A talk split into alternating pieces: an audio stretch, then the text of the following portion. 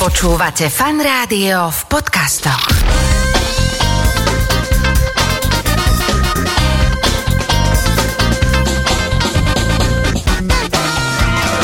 Nedeľná talk show so. Začína sa nedelná talk show.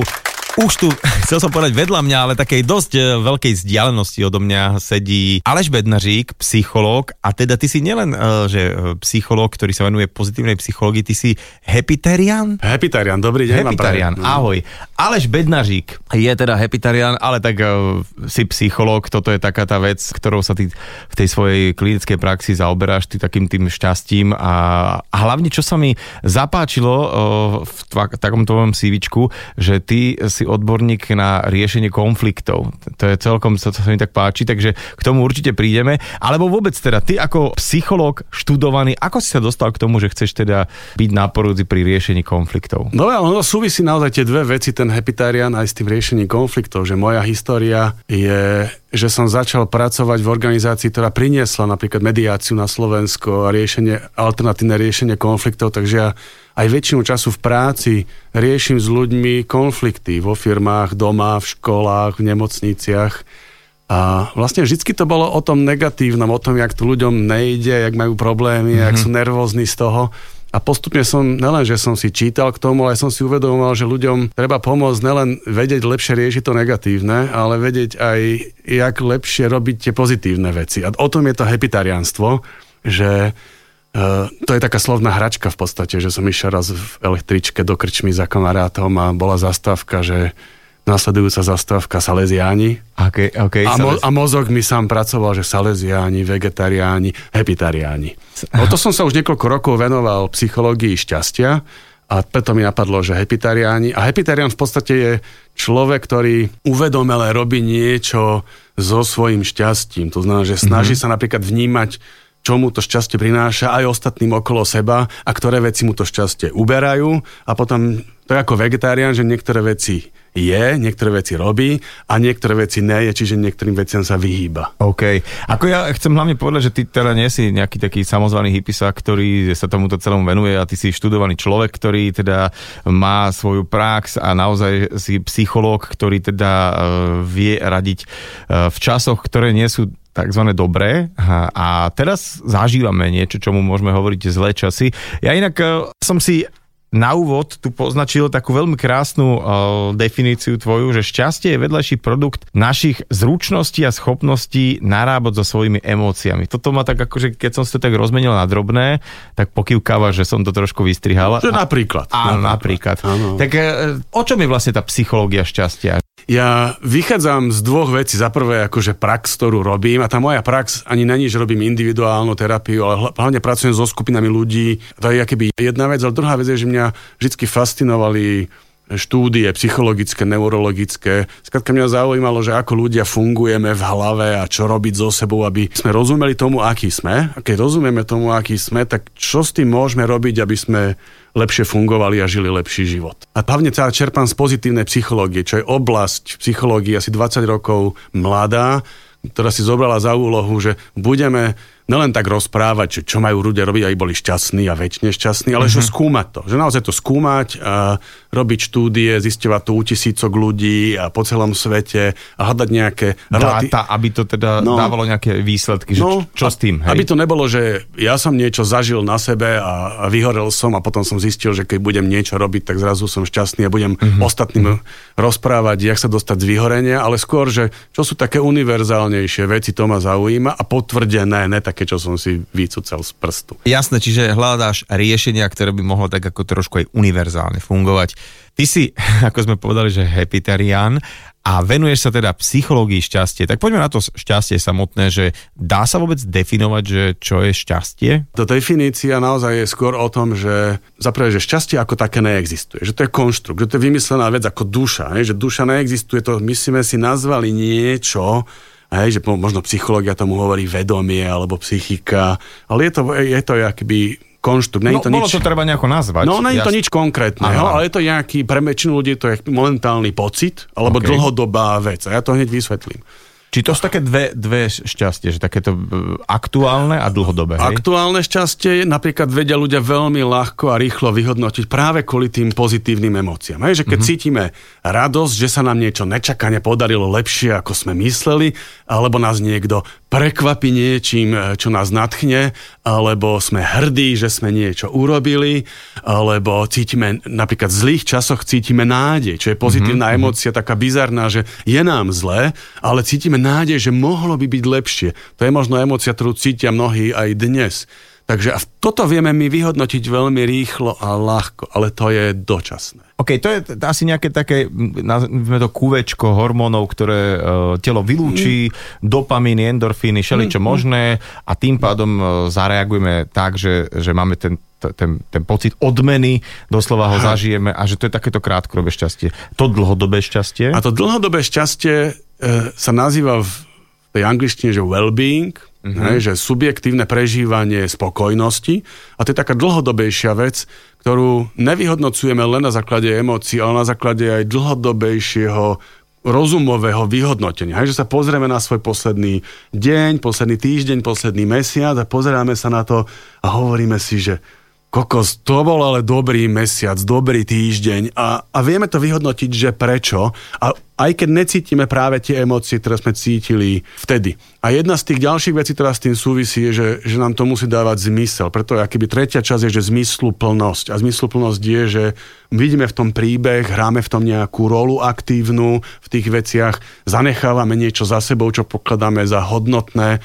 A tieto veci, keď sa pospájajú, tak potom vnímame, že náš život je dobrý. A nemusíme práve byť šťastní. Ne? Že mnohí ľudia majú predstavu, že šťastie je spojené len s tým, že fakt musíme byť v manickom, extatickom stave nadšenia. A to mnohí majú takúto milnú predstavu, ale šťastní môžeme ich vtedy napríklad, že keď sa učíme niečo namáhavé, čo nás fascinuje, chceme v tom byť lepší a trápime sa v podstate, lebo nám to nejde, makáme na tom a už počas toho, keď sa do toho zahlbíme, tomu sa hovorí flow, to je jeden z tých zdrojov šťastia. Flow je stav, kedy sa hlboko ponoríme do nejakej činnosti, napríklad vy keď hráte koncert, tak skrátka ani, ani nevieš, že čo je okolo teba, ani ako sa cítiš, len si tá hudba práve v tom okamihu. Mm-hmm. Hej, alebo športovci to zažívajú, keď bežia.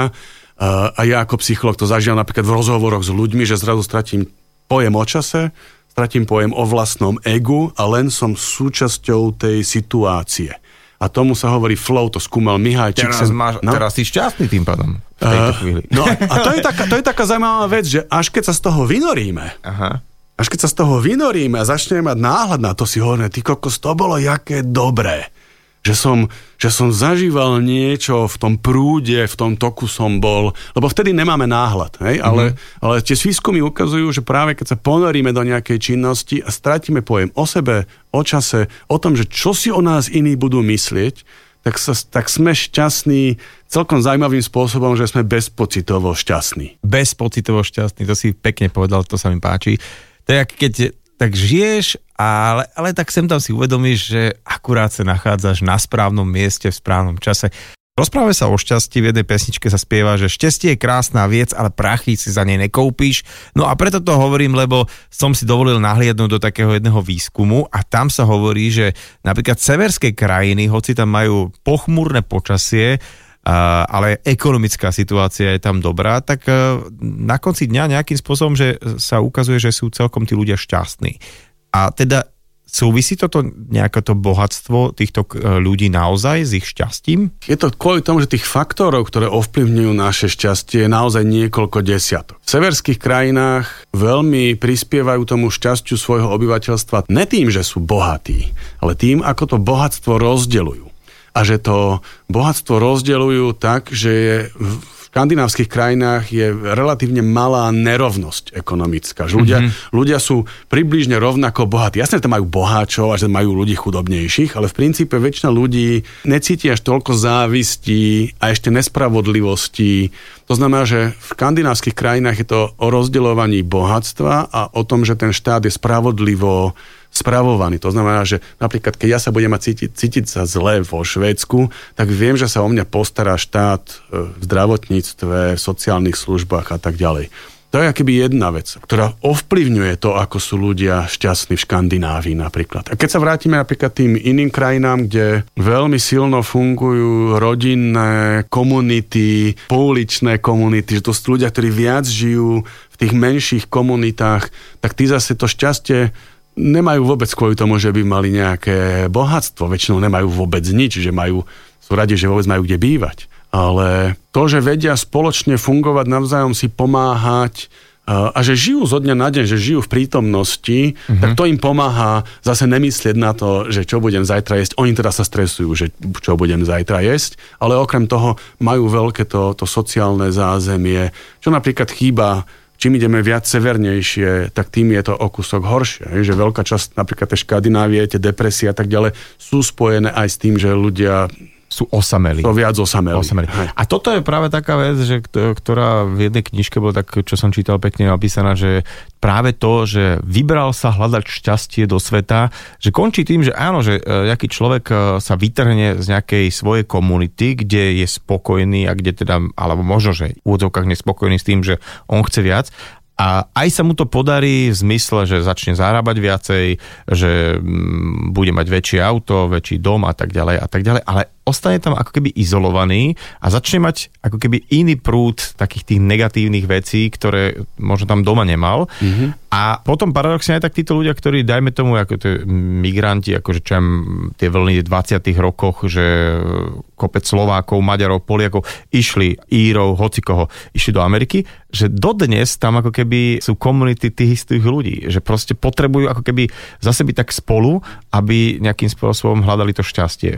Naozaj to tak je, že to, že človek sa ako keby vytrhne z tých svojich koreňov a z tej izolácie, že to môže napriek nejakému úspechu relatívnemu, že spôsobovať nešťastie? No, Máme také dve témy teraz. Jedna je, že tá sláva a to bohatstvo, akože cieľ, a druhé je, že vzťahy. Takže začnem tými vzťahmi, že keď sa skúmalo, že čo najviac ovplyvňuje naše šťastie, tak z toho opakovanie 10 ročí, ak sa ukazuje, že najzásadnejší vplyv na našu mieru šťastia má to, aké máme dobré vzťahy. Môžeme byť chorí alebo zdraví, môžeme byť bohatí alebo chudobní, môžeme byť vzdelaní alebo nevzdelaní, môžeme bývať v meste na dedine, môžeme byť muž, žena, starý, mladý. A to nemá až taký vplyv na to šťastie, ako to, že aké máme vzťahy. Že môže byť aj chudobný a mať dobré vzťahy a stále to veľmi prispieva môjmu šťastiu. Môže byť bohatý a mať dobré vzťahy a to prispieva tomu, že som šťastný. Ale budem bohatý a nemať dobré vzťahy, nebudem šťastný. A teraz idem k tej sláve a tomu bohatstvu, že ukazuje sa vo výskumoch ďalšia vec, sú tzv. motívy, ktoré sa volajú že extrinzické, čiže vonkajšie motívy a ukazuje sa, že chuť naplniť svoj život napríklad slávou, čiže spoločenským statusom, aby iní hovorili, že wow, že kde si sa ty až dostal, alebo bohatstvo. Čo dosiahol. Čo si dosiahol, a aký si slávny a všetci ťa poznajú. Tomuto venovať akože roky a roky svojho života, aby som mal vysoký spoločenský status alebo veľa majetku, ukazuje sa, že to prináša dôsledok toho, že zaprvé nás to neuspokojí, lebo to sú cieľe, že zvonka ma niekto musí hodnotiť, či som dobrý alebo ne, miesto toho, aby som znútra robil niečo, čo ma uspokojí. A takže sa ukazuje, že opakom toho sú tzv. intrinzické, čiže vnútorné motívy, že robiť niečo, čo ma vnútorne uspokojuje a kľudne aj zadarmo. A títo ľudia sú šťastnejší, lebo 10 rokov, 15 rokov robia niečo, čo ich naplňuje, ne niečo, čo chcú dosiahnuť. A čo hovoríš na takú vetu starú známu, že každý je strojcom svojho vlastného šťastia. Je na tom čo si pravdy, alebo aké, dajme tomu, nejaké percentuálne zastúpenia e, sú v tom, čo môžeme ovplyvniť a čo už je dané, alebo ako to je? Sú hnutia, ktoré to hlásajú. He, hlásajú, že každý je strojcom svojho šťastia. Dokonca ešte hlásajú ešte extrémnejšiu vec, že, že šťastie je iba vecou rozhodnutia. Že, okay. že rozhodni sa a bude šťastný. Ale kopec ľudí sa rozhoduje každú chvíľu, že chce byť šťastný a nejsú, lebo to není iba o tom. A jasné, že my máme v nejakej miere, a ukazuje sa, že asi 40% toho, že čo robíme, aké máme návyky, aké máme postoje k veciam, ktoré sa dejú, ako narábame s emóciami, tak asi 40% toho je, že čo vieme ovplyvniť tým, čo robíme. To boli výskumy na dvojičkách, že keď chceme vedieť, e, čo je geneticky ovplyvnené, tak najlepšie je si zobrať identické dvojičky, ktoré po narodení boli rozdelené a žili v iných rodinách lebo mali inú výchovu a tak vieme oddeliť tú výchovu od toho genetického. A ukazuje sa, že asi 50% toho, akú máme úroveň šťastia, tomu sa dokonca hovorí, že happiness set point, že nejaké nastavenie šťastia, tak asi 50% toho ovplyvňujú gény. A môže to ovplyvniť tak, že je niekto, kto není úplne šťastný, lebo geneticky moc toho nezdedil, alebo možno ty a ja, ktorí sme skrátka ráno sa zobudíme a sme bezdôvodne pochabo šťastní, tak sme zdedili celkom veľa. Ale to nemáme pod kontrolou, hej, že to je to, čo nám nadedili rodičia, naši predkovia. Ale zároveň platí, že asi 10% toho sú udalosti, ktoré sa dejú a tie potom ovplyvňujú, ako nám to kolíše. Hej, že keď mi niekto vynadá, tak, tak som menej, menej nadšený a keď ma niekto pochváli, som viac nadšený. Ale a to je po, posledná pointa, že veľmi veľa naozaj ovplyvňuje naše nastavenie mysle. Takže v ne... Ako tieto, tie, toto spracujem, že ma niekto, dajme tomu, pochváli, alebo vynadá mi, tak môžem ma to úplne dať, dostať dole, alebo že môže mi povedať, že tak prečo mi tak vynadal, že, že a zlepším to. No a toto je, keď si hovoríš no. percentuálne, ale že 50% že je proste, je to tak hodené a potom tých 50% ako keby vieme ovplyvňať. A toto je tých 10, že mne to príde, ako keď vieš, varím guláš, a na konci či tam dám to čili a či ho dám veľa, málo alebo soli, to vie tak ako rozhodnúť, akej chuti bude ten guláš. Že či toto, keďže toto jediné môžeme nejako ovplyvňovať, nie je také niečo, čím by sme sa mohli zaoberať. To rozhoduje iba dočasne. Vieš, aj ten guláš, aj keď je presolený a štiplavý, tak ho zješ, možno ti bude z neho chvíľku zle, ale potom ho stráviš a, a že to je dočasné, že Zase by som sa držal toho, že ktoré veci nás ovplyvňujú dlhodobo mm-hmm. a ktoré krátkodobo. A ukazuje sa, že tie udalosti, nás, aj tie najhoršie udalosti a aj tie najúžasnejšie udalosti nás ovplyvňujú relatívne krátkodobo. Hej, že približne od troch mesiacoch po rok trvá, že sa spametáš zo smrti blízkeho, alebo že sa spametáš z toho, že si vyhral 10 miliónov eur. Mm-hmm. Že obidve tieto veci sú síce prudko silné udalosti, ktoré nás zásadne zasiahnu. Prepač, teraz rozmýšľam, že no. za koľko by som si zvykol uh, na to, keby no, som vyhral 10 miliónov eur. No, ale zvykol. Zvy, zvykol by si si, ale, otázka, ale je rozdiel zvyknúť si a je Jasne. rozdiel, že ako to ovplyvňuje tvoje šťastie. Lebo podstatné je, vieš, to, že čo potom ďalej robíš so vzťahmi a ako si na tom, že tie peniaze hrajú rolu Jasné, že každý by chcel vyhrať tie peniaze. Hej? A ukazuje sa v štúdiách ľudí, čo vyhrali peniaze, že väčšina z nich žila o kúsok spokojnejší život. No a ako sme spomínali, že aby sme boli spokojní a teda a tým pádom aj šťastní, tak e, je dobre sa realizovať, teda nielen v práci, ale aj v rámci nejakého svojho hobby a s týmto hobby sa aj socializovať. Dám príklad, si modelár, rád lepíš lietadielka, no tak dobre, tak si ich lepíš, ale sem tam treba ísť na nejakú výstavu a tam stretávaš ľudí uh, v rámci svojho mikrosveta. Je to dôležité? Je to mimoriadne dôležité, lebo tam je niekoľko parametrov zároveň, hej, keď robíš ten koniec. Dajme, chytme sa toho modelárstva, hej, že ja nie som modelár, ale viem si to predstaviť, hej, že, že za prvé robíš niečo, čo bude mať nejaký výsledok. Za druhé, ten výsledok pokladáš za niečo hodnotné, že postavím nejaký model lietadla, sám si ho vymalujem a okolo toho si ešte študujem, jak tie lietadla majú vyzerať a seba realizujem sa, to znamená, že robím niečo, čo ma naplňa a ešte sa pri tom aj učím. To znamená, že je to namáhavé, nové a je to príťažlivé a že aj toto samotné sa ukazuje, že prináša zmysluplnosť do života, prináša to napätie, že sa učím nové veci a tá sebarealizácia má dva aspekty. Jeden je, že robím to, čo ma naplňa, ani nemusím vedieť, že prečo, ale robí mi to radosť. A druhé je, že sa pri tom učím. Že to je jedna z najstarších vecí, ktoré ešte Maslov o nich rozprával práve v tej svojej pyramíde potrieb, že ten úplný vrchol je tá sebarealizácia. Potom v tej humanistickej psychológii naozaj sa ukazovalo, že ľudia, keď môžu robiť niečo, kde sa môžu predviesť, ale ne, že predviesť pred ostatnými, ale predviesť sami pred sebou, že dokážem niečo, že to zvládnem a že sa pri tom učím a že pri tom používam to je taká ďalšia oblasť, ktorá sa ukazuje výskumne, že, že posilňuje šťastie, sú tzv. silné stránky. Že my máme rôzne schopnosti, rôzne predpoklady v niečom vynikať a keď ich objavíme, napríklad, že viem zručne lepiť ten model, alebo že ho viem si k tomu naštudovať strašne veľa informácií a potom o, o tom modeli letadla rozprávať, alebo že ho viem predvádzať iným ľuďom a rozprávať. To sú rôzne zručnosti, ktoré máme rôzne nastavené a keď mm-hmm. ich uplatňujem, tak cítim hlboké uspokojenie. A to platí asi aj pri a to je jedno, teraz sme dali modelárstvo, môžem kľudne ako keby Pri hocičom? turistiku robiť, že Hej. proste dám si dnes prielom Hornádu, alebo len túto, že idem na Kobilu uh, Devinsko, alebo čokoľvek, že si dám taký, že to rád chodím a že, že som turista, alebo čokoľvek. Tam je ten výrazný fyzický aspekt a tá spoločnosť mm-hmm. a tak ďalej, že áno, že, že turizmus je, má to niečo aj toto, ale že to hobby je viacej, to, o čom teraz rozprávame, je viacej o tom, že tam sa učím a tam uplatňujem niečo zo seba. Samozrejme, turisti asi uplatňujú zo seba niečo na tom, o tom turizme. Si vie, vie, vie. Orientovať myslím, sa v prírode a tak ďalej. A teraz mi napadlo, že nejaké raz kamaráti zavolali na jednu takú cykloturistiku z Čiech.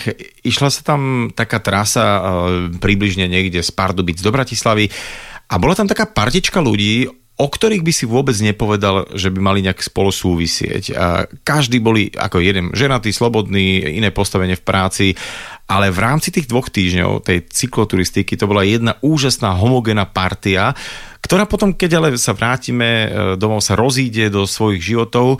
No ale mne sa to strašne páčilo, e, že, že tieto spoločenské koničky takto vedia prepojiť ľudí.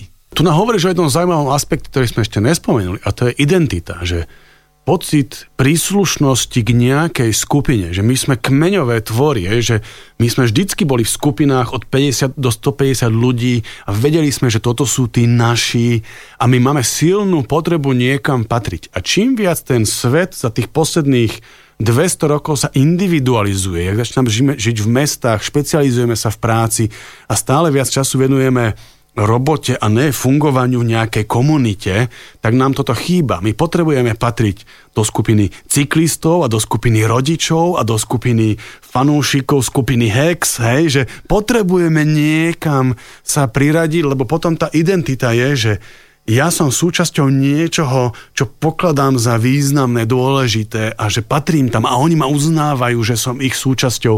A toto keď sa stráca, Ne, že to vidíme napríklad dneska, že keď sa to stráca, tak my hľadáme všetko možné, aby sme niekam patrili. Vrátanie konšpiračných teórií. Uh-huh, uh-huh.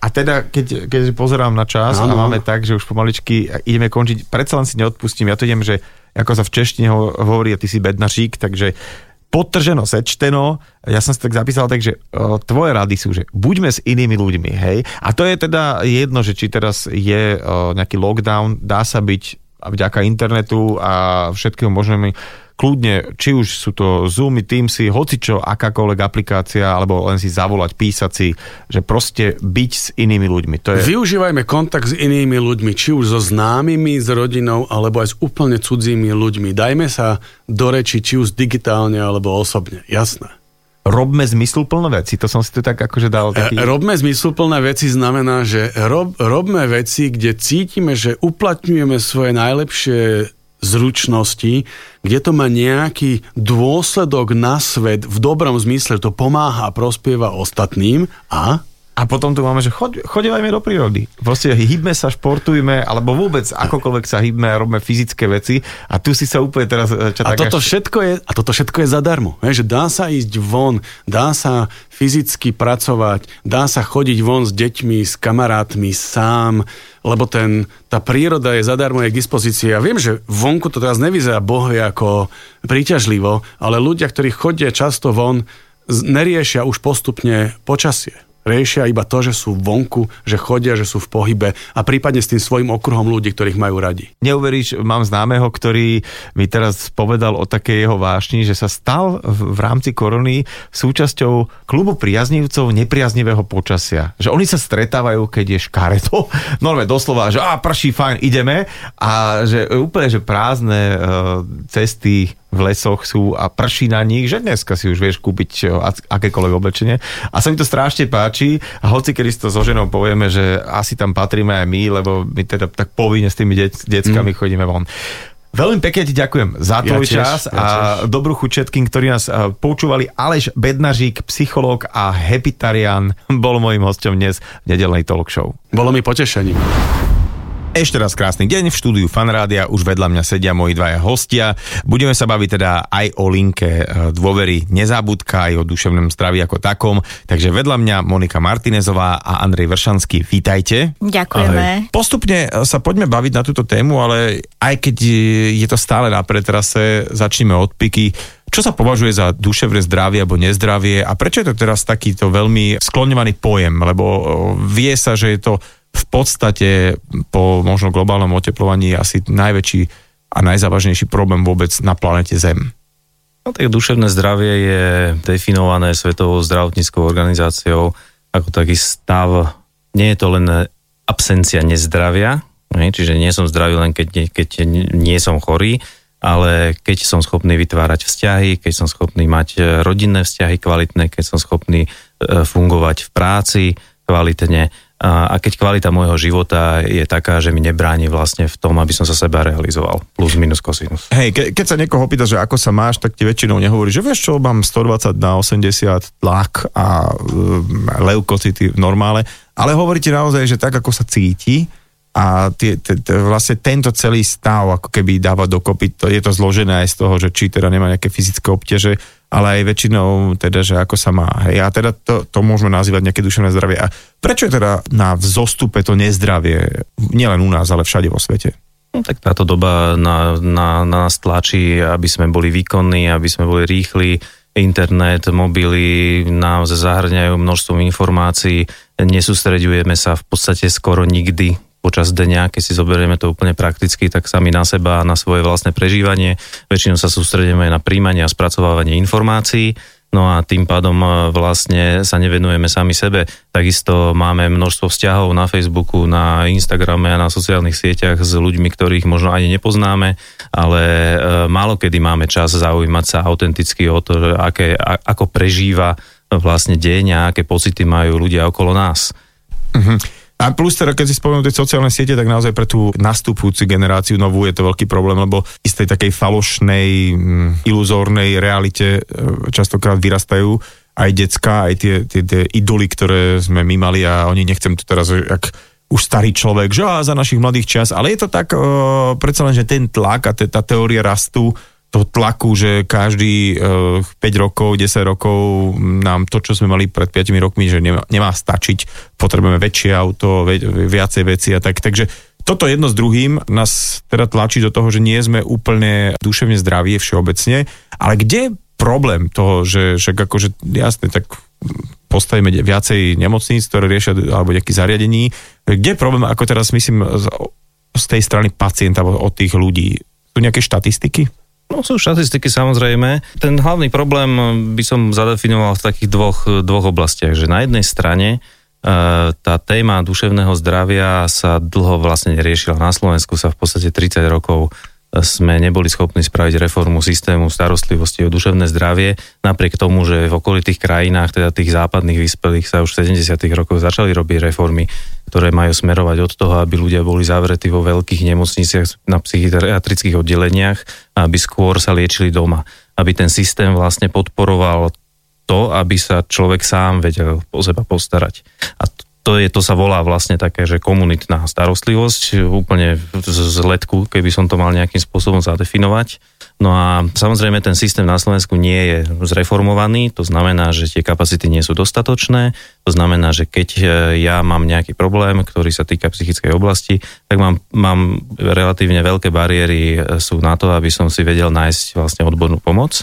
To je vlastne jeden problém, čiže systém a jeho kapacity. A na druhej strane veľká časť problému spočíva v tom, že táto téma súvisí so stigmatizáciou a so stigmou. To znamená, že ja sa obávam povedať svojmu okoliu, že mám nejaký duševný problém preto, lebo sa obávam reakcie toho okolia. A ty si mi teraz cez pesničku povedal takú krásnu paralelu medzi tým, ako vlastne uh, na Slovensku venujeme, ale nie na Slovensku, všade na svete venujeme veľkú časť peňazí a energie a všetkého možného do prevencie pri dopravných nehodách. A zopakuj to teraz náhlas fakt, že poslucháčom, mne sa to strašne páčilo. No, na Slovensku je ročne okolo 500 samovrážd a na Slovensku ročne okolo 250 e, ľudí zomrie v dôsledku dopravných nehôd. Koľko sa robí opatrení na to, aby ľudia nezomierali na cestách. Robia sa nadúrovňové kryžovatky, robia sa prechody prechodcov, robia sa bezpečnejšie zvodidla, celá cestná infraštruktúra sa do nej sa investujú miliardy. Však aj vôbec to, že policajti kontrolujú rýchlosť, alkohol, uh, to všetko je tomu, aby sa predišlo dopravným nehodám.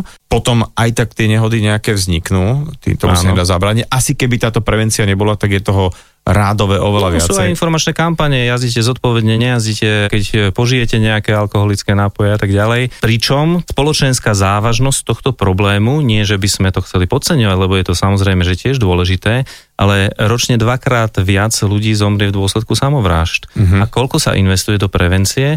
No štát do toho investuje v podstate nič. Uh-huh. Že len nepriamým spôsobom tak, ako si tie neziskové organizácie tak vedia to nejakým spôsobom nájsť nejaké e, parciálne miesto.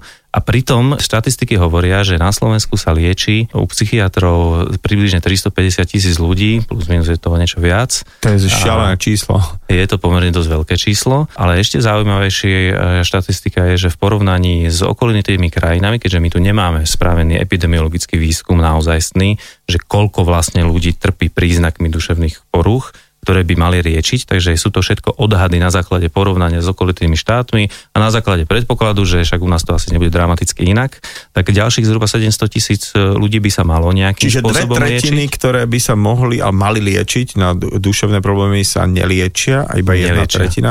Ale to, keď tak. si sčítam tieto dve čísla, tak mi to vychádza skoro milión ľudí a keďže nás je nejakých 5, 5,5, takže vlastne každý piatý človek je ano. v podstate až až na liečenie. Nehovorím, že ešte na nejakú prevenciu alebo niečo, že až na liečenie. Čiže to je šialené číslo v tom zmysle, že, že kam sa tu sa nachádzame momentálne aj s našim technikom štyria, takže ešte keby sem niekto prišiel, tak je viac menej 100% v rámci štatistiky, že jeden z nás má problém až taký, že by bolo potrebné ho liečiť. Hej, to je, to je, to je šialené. Ja myslím, že nemusíme ani 5. volať. No a teda jeden z pilierov, na ktorom e, stoja aktivity uh, ligy, je aj teda linka dôvery a je to linka, na ktorú volám, keď mám nejaký urgentný problém, keď už naozaj, že neviem, čo mám robiť, napríklad ako keď si niekto volá záchranku, lebo si myslí, že má infarkt. Dobre tomu rozumiem takto? Veľmi dobre tomu rozumiete.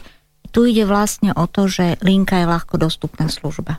Mm-hmm. Že je to taká, my tomu hovoríme, že nízkoprahová služba, čiže je tak na takej úrovni dostupnej pre všetkých ľudí. Je to anonimné, čiže ja viem, že keď tam zavolám, že presne, lebo asi to je problém, že ísť za svojim všeobecným ano, lekárom, tak toto je také, že vlastne tu zavolám, tu sa ma teda asi nikto nepýta, že odkiaľ mm-hmm. som, čo som. Asi, asi áno, potom v rámci akého roz- nie, rozhovoru? Nie, nie, nie. nie? Nepýtame sa. E, linka je prísne anonimná, už teda od začiatku od jej vzniku sa kládol dôraz práve na tú anonymitu, uh-huh. pretože anonymita vytvára vzťah medzi poradcom a klientom. Keď ten človek cíti, že je v bezpečí, nikto sa ho nepýta, ako sa volá, odkiaľ je, kde býva, k akému lekárovi chodí, tak jedine týmto spôsobom dosiahneme taký vzťah Takú dôverný, dôveru. áno, a to vyhovuje. Preto sa to volá aj linka dôvery asi Presne možno. tak. No a zo pár ľudí, teda terapeutov, ktorých poznám, hovoria, že no vieš, ono samozrejme je dobre, keď to človek odtabuzuje aj vo svojom okolí, ale veľakrát mu niekto z najbližšieho okolia nevie pomôcť práve kvôli tomu, že nepovieš svojmu bratovi, máme, manželke to, čo povieš anonymne nejakému terapeutovi mm-hmm. alebo na tej linke. Je to tak, že ten človek sa tam viac otvorí?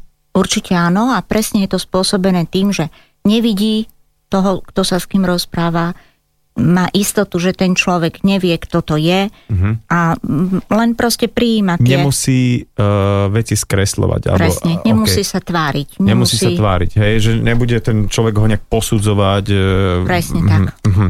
Čiže toto je, toto už niekedy, je to pravda, že už niekedy samotný rozhovor uh, je riešením alebo až takým, že až liečením nejakého problému? A veľakrát drvivú väčšinu tých telefonátov tvoria empatické rozhovory, ľudia sa nemajú s kým porozprávať mm-hmm. vo svojom najbližšom okolí, čiže veľkú časť telefonátov tvoria práve empatické rozhovory medzi poradcom a e, volajúcim. Aj mm-hmm. keď e, samozrejme poskytujeme aj iné typy intervencií, ale väčšina ľudí sa potrebuje naozaj ľudsky s niekým porozprávať, aby boli vypočutí, aby boli pochopení, aby boli prijatí. A kto ho vlastne počúva, kto sa s ním rozpráva, kto mu zdvihne telefón, s kým komunikuje? Ľudia, ktorí sedia za telefónom alebo píšu maily, pretože sme ešte nepovedali, že máme aj e-mailovú poradňu, nielen telefonickú. Uh-huh. Čiže títo poradcovia a poradkyne, to sú ľudia s, dlhodo, s dlhoročnou praxou. Buď z odboru psychológie, psychiatrie, sociálnej práce, máme liečebných pedagógov, e, psychoterapeutov, ktorí nielenže majú dlhoročnú prax, ale majú ešte rôzne doplnkové vzdelania, rôzne výcviky. Mm, to je jedna stránka veci, čiže sú to odborníci vzdelaní aj E, s praxou, ale druhá stránka veci je, že my, si, e, my kladieme dôraz aj na ich osobnostnú stránku, čiže e, nemusí aj každý odborník byť um, nastavený tak emočne k tomu klientovi. A takto anonymne, že je iné asi keď mu niekto príde do ambulancie Jasné. a, a, a nie, niekto je proste na druhej strane linky a veď to je to, že, že predstavujem si tak, že keď niekto volá na tú 112, tak tam to potrebujú akutne vyriešiť, že kde ste, aha, m, už čakajte hneď, za 12 minút uh, to tam máte. A tu ten čas je taký opačný, že asi tuto sa nemôžeme, že no, hovorte, hovorte, lebo už tam niekto ďalší čaká. Čiže uh, tuto ten čas je, uh, asi ho je, musí byť toľko, koľko ho je treba, tak? Presne tak, ako hovoríte.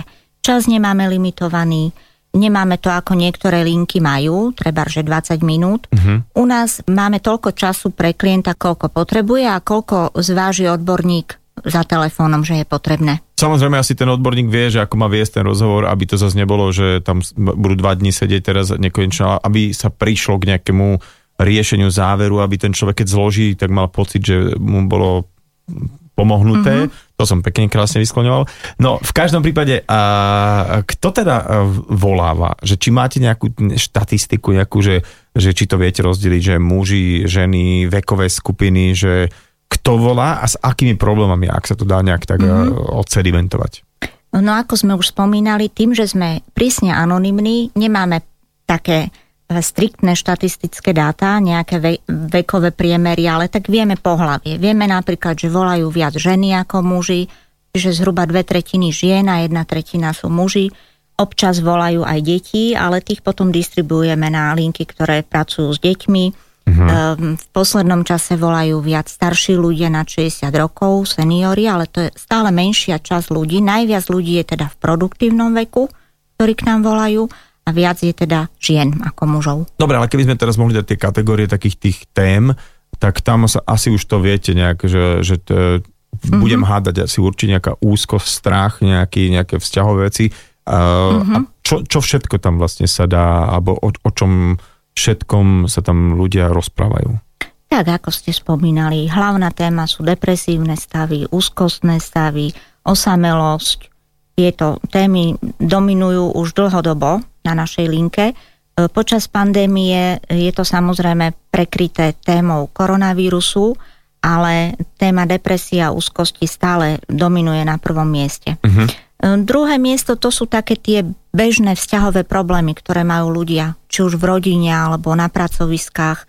Čiže toto je ďalšia veľká skupina a v poslednom čase pribudlo veľa mm, kontaktov týkajúcich sa domáceho násilia, a týkajúceho sa závislosti. Poďme teraz na financovanie tejto uh, linky samotnej, lebo vravili ste, uh, moji dnešní hostia Andrej Vršanský a Monika Martinezová, že od štátu teda nedostávate na to peniaze a to, to mi tak príde trošku divné, uh, pretože toto by mal byť dosť tak akože priorita, nielen všeobecne, ale hlavne v týchto časoch.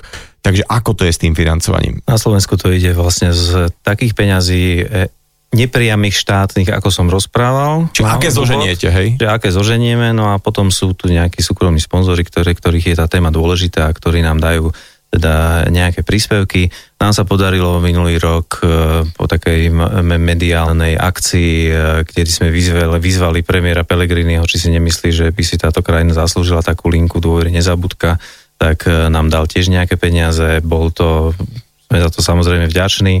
Na druhej strane nešlo o žiadne systémové peniaze. Čiže na Slovensku je to financované najlepšie tak, ako sa to len dá financovať, z čohokoľvek sa dá financovať. Uh-huh. To je stav, ktorý je úplne v nesúhľade s inými krajinami, ktoré rozumejú, že takáto služba má byť jednoducho pokrytá nejakým základným finančným nástrojom, ktorý štát zabezpečí.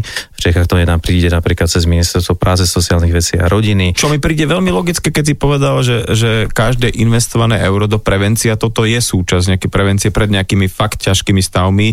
Uh, ušetrím potom 5 až 9 eur uh, v rámci tej následnej starostlivosti, čo je fakt agenda. Ako to teda uh, vidíš, že by to mohlo byť v ideálnom svete, že čo by sa malo stať, aby sa Uh, naozaj takáto linka neborila s problémami, že každý október sa musí robiť kampaň, žobroniť, že prosím vás, poštítam aspoň 3 eurá SMS-kou. Čak ty sa v tejto oblasti pohybuješ dlho a teraz nie, si nejaký človek, čo lieta v oblakoch, ale vie, ako to býva v iných krajinách? No ono je to tak, že uh, my samozrejme vyzývame ľudí, aby nám pomohli vlastne s financovaním linky ten dôvod je taký, že keď Monika rozprávala o tom, že niektorý telefónat trvá aj dve hodiny, tak samozrejme, že počas tých dvoch, dvoch hodín sa nikto iný nedovolá na tú linku. My by sme mali mať taký systém, aby zároveň vedeli možno piati ľudia prijať telefonát. Čiže my sa bavíme o tom, podstate, aby, aby tak, uh-huh. My sa bavíme o tom, že my by sme mali že dramaticky znásobiť kapacity, pretože po skúsenostiach s prvou vlnou je veľký predpoklad, a už sa nám to aj prejavuje,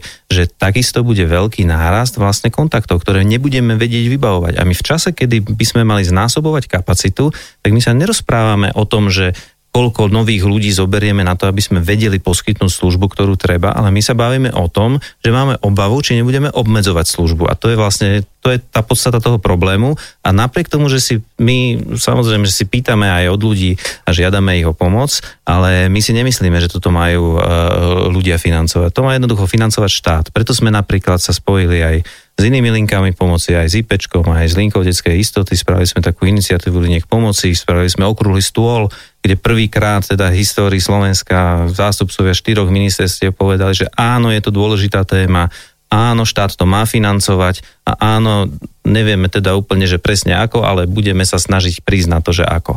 No to, čo my v skutočnosti potrebujeme je, aby niekto v tejto krajine na niektorom ministerstve nám je úplne úprimne skutočne jedno teraz, že na ktorom, aby sa jednoducho postavil a povedal, že vážené linky, ktoré tu ste, nech sa páči, prosím vás, poskytujte túto službu, lebo je naozaj potrebná. Je to totiž to jeden z nástrojov na zvládnutie pandémie. Mm-hmm. Štát robí nejaké ekonomické opatrenia, robí nejaké zdravotnícke opatrenia a aj opatrenia na duševné zdravie má nejaké robiť. Samozrejme, že my sme v téme duševného zdravia len jedna malá kutica vo veľkom paláci, e, ktorý je nesmierne zložitý a je obrovský, ale je to ten prvý kontakt, je to bezbariérová možnosť, ako získať prvé informácie, ako keby tú prvú pomoc. Mhm. Takže my čakáme na to a snažíme sa také kroky robiť, aby si nás vlastne niekto z toho štátu všimol a povedal, že vážené linky, my to máme spočítané. My sa tu bavíme o tom, že aby všetky linky boli vlastne vysanované a vedeli uh-huh. aj znásobiť svoju kapacitu, to, to je, že 1,5 milióna ročne.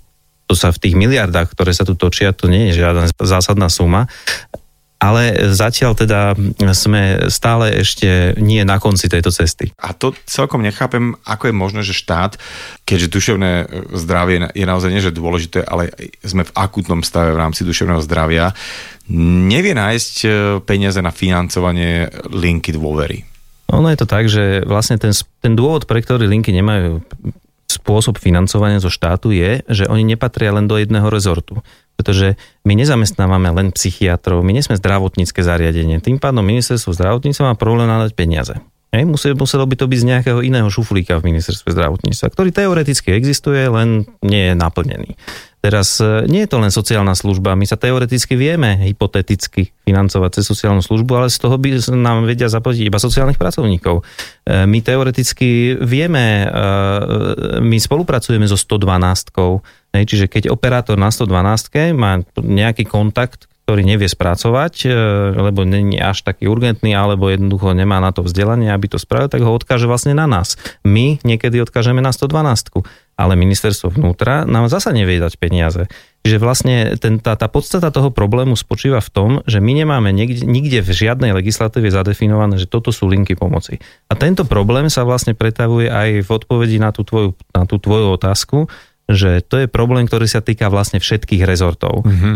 A vzniká Rada vlády pre duševné zdravie, ktorá by mala byť nadrezortná, kde by mala byť vlastne všetky ministerstva a kde by sa mali vytvoriť vlastne nejaké spoločné postupy na to, aby táto téma bola nejakým spôsobom pokrytá. Lebo veľká, veľká časť sa samozrejme týka aj ministerstva školstva, pretože emočné vzdelávanie na školách v Austrálii dávno už uh, učia deti, že áno, tak ako môžeš mať vytknutý kotník, no tak keď ti je ťažko na duši, no tak máš vyhľadať niekoho iného odborníka. Mm-hmm. U nás sa to stále sa to nedieje. A tých problémov tam máme od šikany počnúc až Presne cez tak. E, všelijakých ďalších vecí, že ktoré by sme vôbec, že deti sa učia tretí logaritmus či tretí integrál, ako sa riešia, čo im v živote bude na dve veci presne, teda na nič a na nič, ale ale to, že keď napríklad e, je nejaký doma problém, že dajme tomu sú svetkami alebo obeťami nejakého násilia, alebo je tam nejaká strata v rodine, tak s tým vôbec nevedia, že chudence, že čo majú ďalej robiť.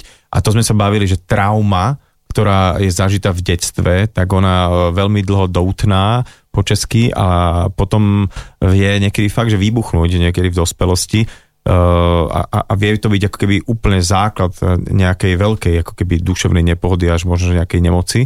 Takže toto všetko by, by sa dalo v rámci týchto programov takej tej osvety robiť, keby teda e, to nebolo takto medzirezortné. Možno, že nás teraz, nevieš, medzi 10. 12. alebo už vlastne pred 12. počúva aj samotný pán premiér a on, alebo sa niekto mu povie, že vypočuj si to na podcaste, keď to nepočuje a, a možno si povie, že veď ja mám rezervu, veď ja mám veľa peňazí a možno, že teraz zavolám jednému alebo dvom ministrom a poviem, že chlapí, však ale to je závažná vec a tak ako tu, tu riešime všelijaké iné uh, hasíme požiare, takže túto vec by sme vedeli fakt v podstate, ak sa bavíme o takýchto peniazoch, ktoré sa tu búchajú a strieľajú okolo korony a len tak hore komínom, tak akože naozaj toto sú peniaze, ktoré sú až smiešné a dali by sa dalo by sa takáto linka, takáto niečo, tak, takto extrémne dôležité a tak, čo mi ale strašne príde uh, divné, že sa o to musí starať tretí sektor, takže buchne po stole a vybaví sa to za týždeň.